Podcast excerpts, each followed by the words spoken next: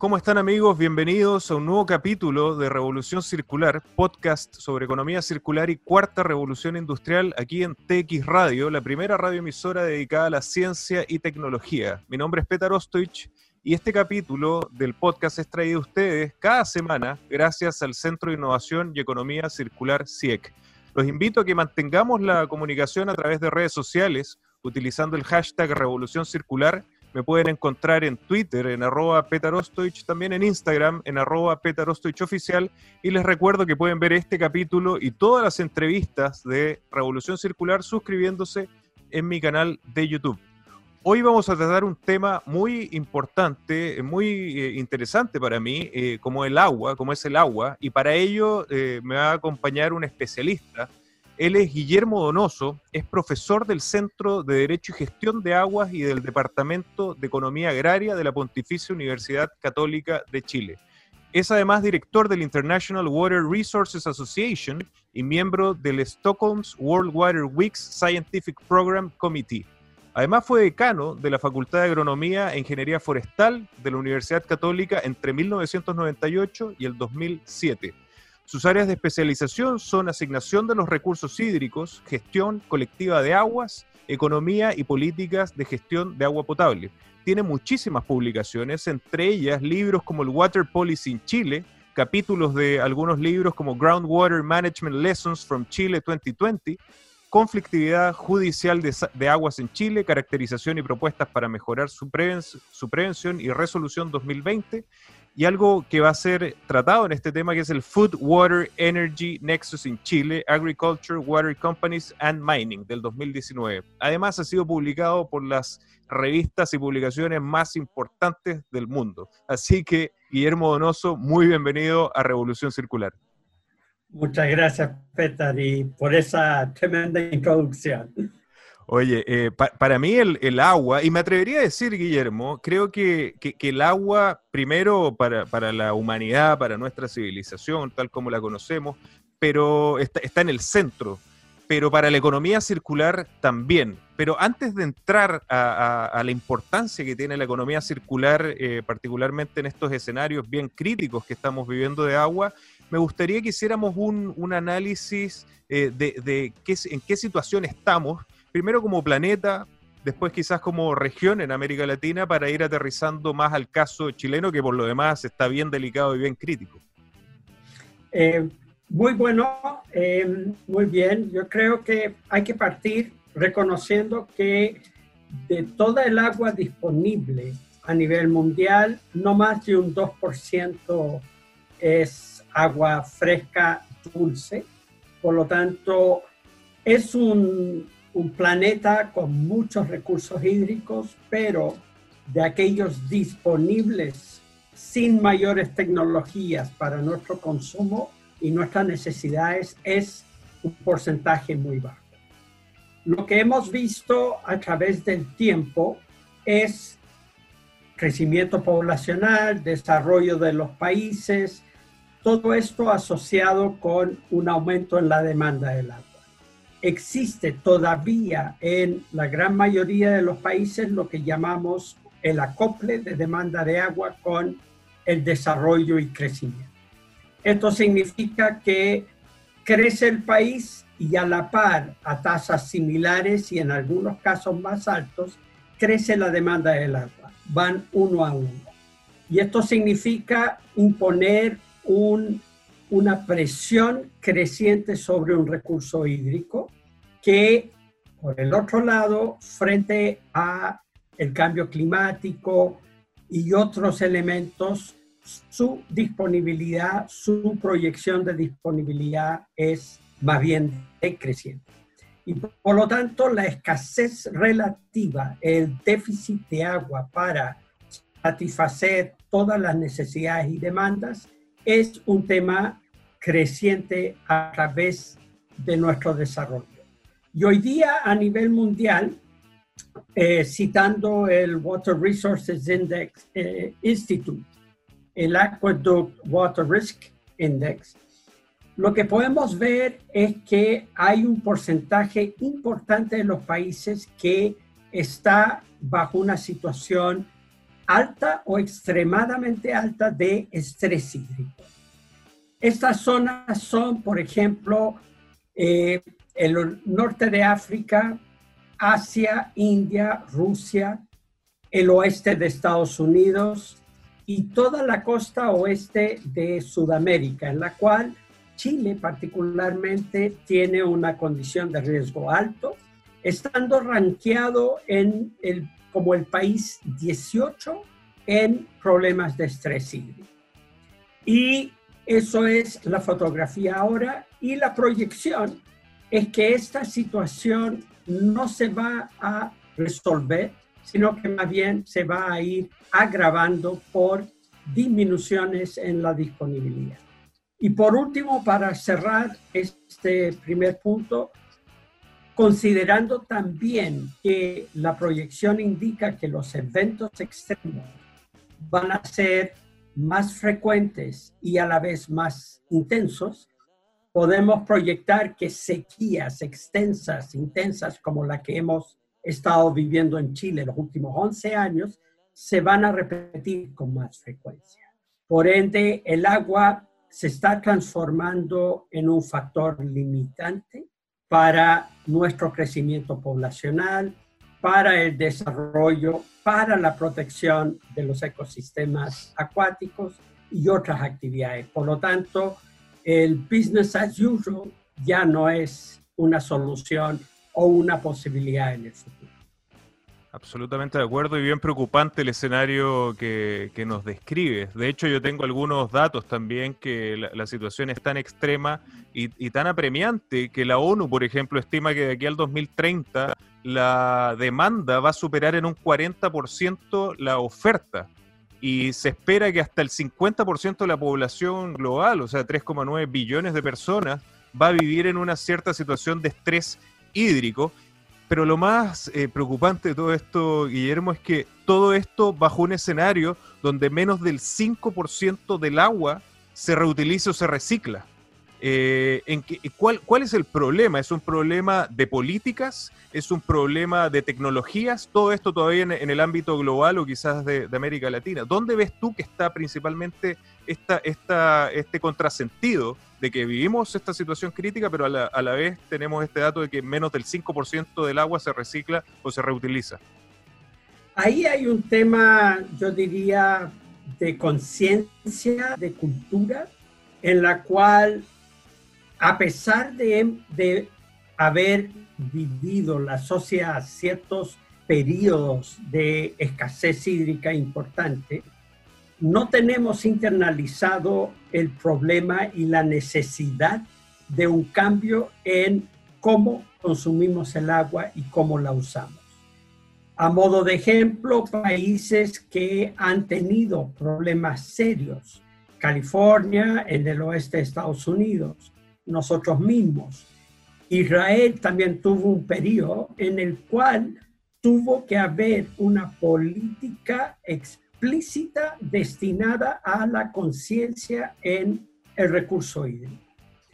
En el caso de Israel, por ejemplo, hay un comportamiento interesante que desde el inicio de la nación que han trabajado para concientizar en la importancia del recurso hídrico lo cual llevó a un porcentaje muy alto de reuso de agua. Es uno de los países con más reuso. Pero cuando empezaron a generar una fuente alternativa, la desalación, el sentimiento en la sociedad fue, se acabó el problema. Por lo que el consumo de agua fresca subió significativamente y el reuso bajó. Entonces, hay una tarea que no hemos logrado transmitir y educar a la sociedad de cuál es la verdadera situación y qué alternativas tenemos, porque si yo empiezo a concientizar, necesito de la mano ir ofreciendo y mostrando las alternativas para reducir el consumo. Y ahí entra el dejar claro temas o conceptos como la economía circular, que no solo es a nivel país, sino también a nivel de una empresa y a nivel de un individuo. De hecho, eh, ya, que estamos aterrizando en la importancia y en la oportunidad que significa la economía circular, otros datos importantes que también demuestran eh, cómo, estos temas van convergiendo, es que se espera que al 2050 la, agricultura va a representar el 70% eh, del consumo de agua, porque además va a aumentar la necesidad de producción de alimentos en un 60% para mantener la nueva población que, eh, o el aumento de población que vamos a tener. Eh, también se espera un 55% de aumento solamente en uso para ciudades. Y la manufactura, tema que realmente me impactó, se proyecta que va a requerir un 400% más de agua en la manera que lo estamos haciendo no va a ser sostenible. Definitivamente la economía circular está llegando en el minuto preciso. ¿Qué estás viendo en este sentido? Eh, ¿Cómo está entrando, cómo se está aplicando la economía circular en las industrias y en las ciudades? Ahí hay una aproximación muy distinta dependiendo de las industrias.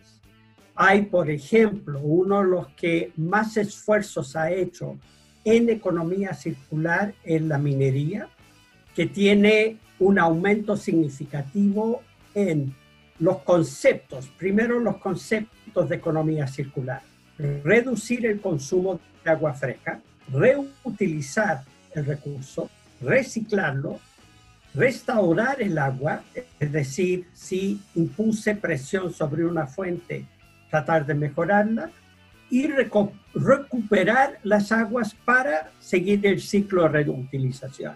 Esos son los cinco grandes ejes de la economía circular. Y lo que uno ve en la minería es que han implementado sistemas muy efectivos de reciclar el agua y tienen también sistemas de reuso, pero en la producción lo más importante ha sido el reciclaje. Y lo que podemos ver, por ejemplo, en la minería en Chile, de los años 90, comienzo de los 90, que usaba como 2,3, 2,3, 2,6 metros cúbicos por tonelada de concentrado, hoy día ese indicador es 0,6. Entonces, no es que produzcan menos, sino que producen lo mismo y hoy día más, pero con una presión sobre el recurso hídrico muchísimo más baja por haber implementado este concepto de economía circular. En la agricultura falta mucho que avanzar para la implementación de economía circular y en las ciudades, dependiendo del país, también estamos muy atrasados. Hoy día vuelvo el país más adelantado en reuso y economía circular es Israel, que tiene al día de hoy indicadores de casi un 80% del reuso de las aguas tratadas domésticas. En general, en nuestros países, en Latinoamérica, tenemos primero un muy bajo nivel promedio de alcantarillado, que alcanza exclusivamente en promedio aproximadamente un 40-50%. De las aguas que capto en ese sistema de alcantarillado, en promedio nuevamente, se trata aproximadamente un 50%. Eso quiere decir que el agua tratada de los residuos de las ciudades es un porcentaje menor. Y es así como tenemos cifras en Latinoamérica y Caribe que más del 80% de las aguas residuales se descargan a las fuentes sin ningún tipo de tratamiento. Y eso nos lleva a que las aguas se reusan. Sin embargo, es un reuso accidental porque se vierte y aguas abajo alguien las usa con las implicancias de salud y deterioro ambiental. Hoy día se estima que con aguas sin tratar a nivel global se están regando aproximadamente 300 millones de hectáreas con aguas no tratadas. Por lo tanto, hay un reuso indirecto, no planificado, pero sin un tratamiento. Y esto requiere un cambio en la mirada. Nosotros miramos el tema, genero un residuo, agua residual, ya el concepto demuestra hacia dónde vamos. Tengo que tratarla para vertirla en un modo que no afecte el medio ambiente y la salud humana. Entonces, el costo de este tratamiento es del que generó esos residuos, es decir, la ciudad urbana. Si yo cambio el enfoque a que no hay un residuo, sino que lo que es descarte de una etapa es insumo para otra, el tratamiento genera un beneficio, por ejemplo, en la agricultura. Y acá muestra que quien debería cubrir este costo es más bien compartido. Y el otro elemento que típicamente nos pasa es que yo quiero tratar el agua terciario para que sea lo más limpia posible. Pero eso tiene un costo muy alto. Si yo analizara que la agricultura requiere agua de tal calidad, me voy a dar cuenta que los niveles de tratamiento no son tan altos y por lo tanto no son tan caros. Por ende, falta una visión de a dónde lo voy a usar, cuáles son los requerimientos de ese tipo de agua y avanzar en las tecnologías que correspondan y no buscar típicamente el Rolls Royce, el mejor tratamiento, que es extremadamente caro y no vamos a lograr avanzar en eso. Y por el otro lado, cuando uno analiza esto, genera a nivel de las plantas de tratamiento ingresos adicionales, como por ejemplo venta de biogás, eh, venta de bonos verdes, tiene plantas, por ejemplo, en algunos países donde la electricidad que requiere la planta es autogenerada con su biogás. Por ende, hay un beneficio económico importante de implementar esta economía circular. Ahora, uno podría pensar, ok, en Santiago, Chile es una excepción a nivel de Latinoamérica con niveles muy altos de alcantarillado y tratamiento. 90%, 96% de las aguas colectadas es tratada según los indicadores de nuestro regulador. Pero ahí hay que tener cuidado porque 15% de las aguas recolectadas son emisarios marinos con un tratamiento muy básico. Por lo tanto, eso no es eh, tratamiento de aguas. Y lo más preocupante es que ese 15% que estoy virtiendo en el mar está en la zona norte, de mayor escasez.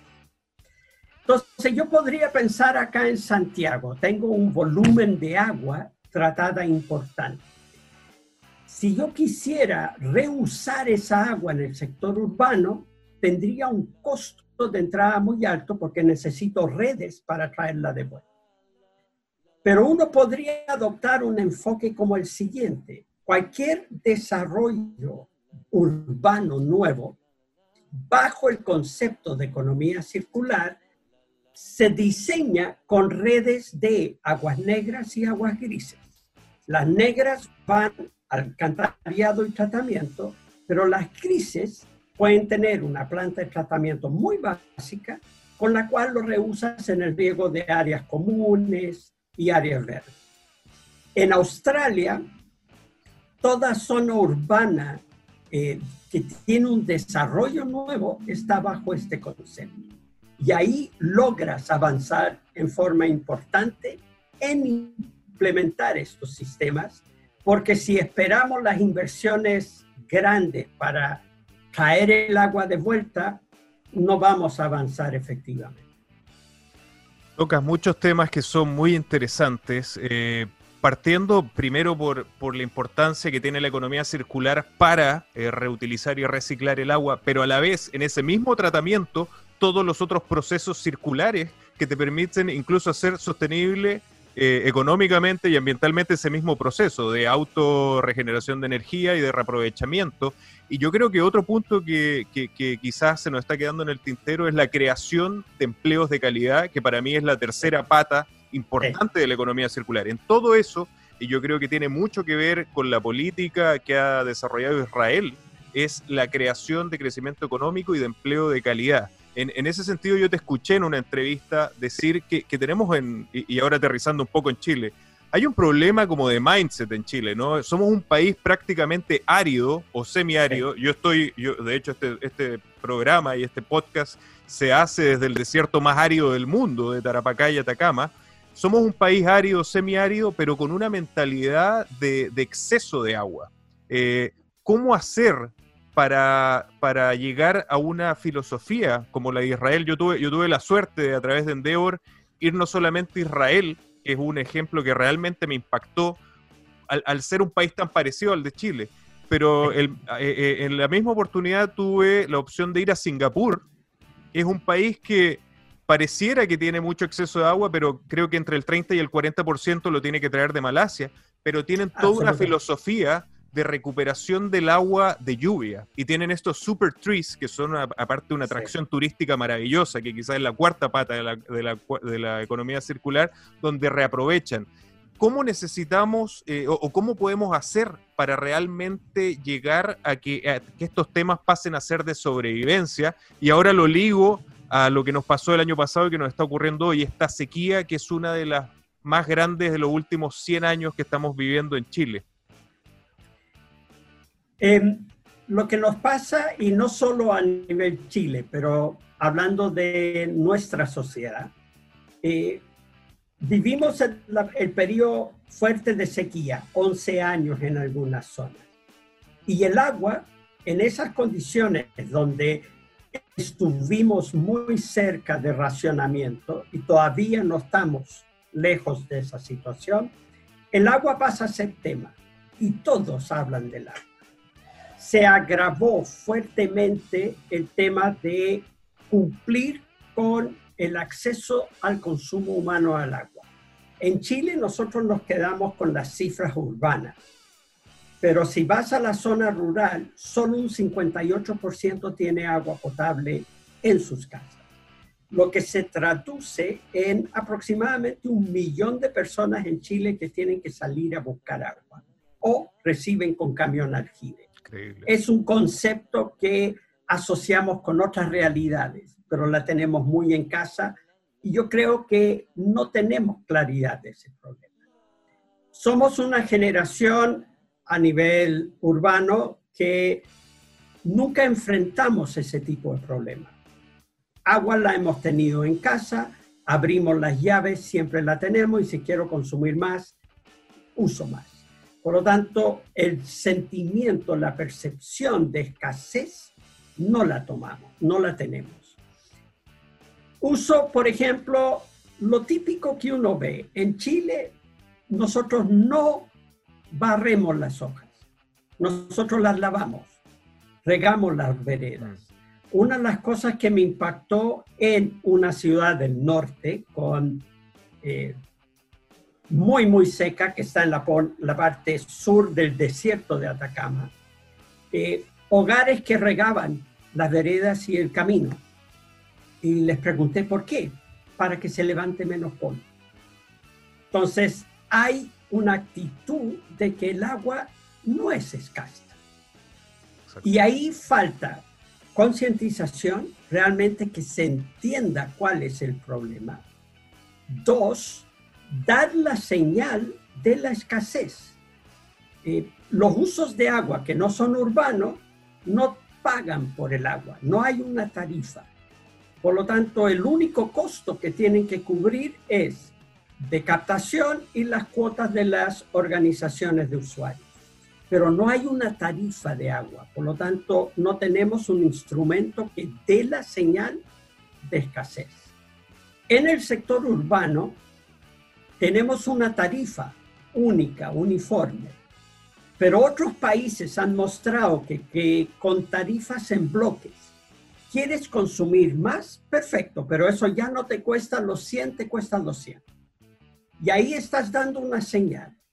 Tú estás generando una externalidad sobre un recurso escaso. Y en esos ejemplos se ha logrado bajar el consumo de agua en forma importante. Yo creo que en nuestro país tenemos que en serio empezar a pensar en modelos tarifarios para todo uso del agua y modelos tarifarios en bloques en el sector urbano. Nos quedamos también con el mito que la agricultura es el 80% del consumo de agua. El agua potable es solo un 7% a nivel promedio nacional. Entonces hay una actitud el que tiene que hacer la pega la agricultura y no yo. Ahora, si me voy a, por ejemplo, la primera sección del Maipo, en promedio el agua para consumo humano es un 30%. Ya no es el 7. ¿Y por qué es eso? Porque tengo una ciudad de 7 millones de habitantes que consume agua. Y por lo tanto la agricultura baja. Entonces ahí claramente relevante lo que yo hago. Y si yo miro algunas cifras de consumo urbano, tú tienes sectores que consumen más de 500 litros por persona día, siendo que en países europeos el consumo promedio no supera los 110 litros por persona día. A nivel promedio nacional estamos en 170, lo cual igual es alto. Entonces, hay que concientizar, hay que transmitir con señales, incentivos, la real escasez que tenemos, pero asociado tenemos que acoplar una educación o una muestra de las alternativas. Llega alguien y me dice, tienes que ahorrar agua puede que yo me concientice y esté claro que eso es algo que tengo que hacer. La pregunta es cómo. Entonces, de nuevo, hay que entrar a mostrar las alternativas. Y no siempre son alternativas extremadamente caras. Hay acciones que podemos tomar, pero también hay que informarlas, hay que mostrar qué es lo que se puede hacer. Y ahí hay mucho trabajo que nos falta. Interesantísimo. Me, me, gustó mucho el enfoque de realmente el desarrollo tecnológico, la oportunidad que existe de dividir también o de separar los distintos niveles o calidades de agua quizás. Y tercero, las políticas. Eh, como última pregunta, eh, me gustaría saber a propósito de tu participación en organizaciones internacionales, ¿cómo has visto que se está eh, o cómo está ganando terreno la economía circular en este tema tan sensible que que es el, manejo de agua y, cómo lo ves eh, a mediano y, corto plazo. Esa es una muy buena pregunta. En, un muy buen ejemplo es en la Semana Mundial del Agua en Estocolmo, que año a año toma un tema central en el cual se desarrollan diversas aristas de este tema. Hace dos años el tema era reducir el consumo, reducir la extracción para un consumo más sustentable. Y ahí desarrollaron nueve seminarios en el tema de economía circular y reus. Hubo uno exclusivo en agricultura, hubo otro en zonas urbanas, otros en industria. Y hubo un debate muy fuerte y además un resultado interesante donde hubo un acuerdo y una adopción por parte de muchas de las empresas que participaron en avanzar en este tema. Por lo tanto, se observa en la Asociación Internacional de Recursos Hídricos, el IBRA, se ha desarrollado publicaciones centradas en este enfoque. Y hoy día están desarrollando un task force donde se está juntando expertos para debatir cómo sería la mejor forma para avanzar. Por ende, hay esfuerzos, pero también a nivel internacional hay mucho que avanzar todavía.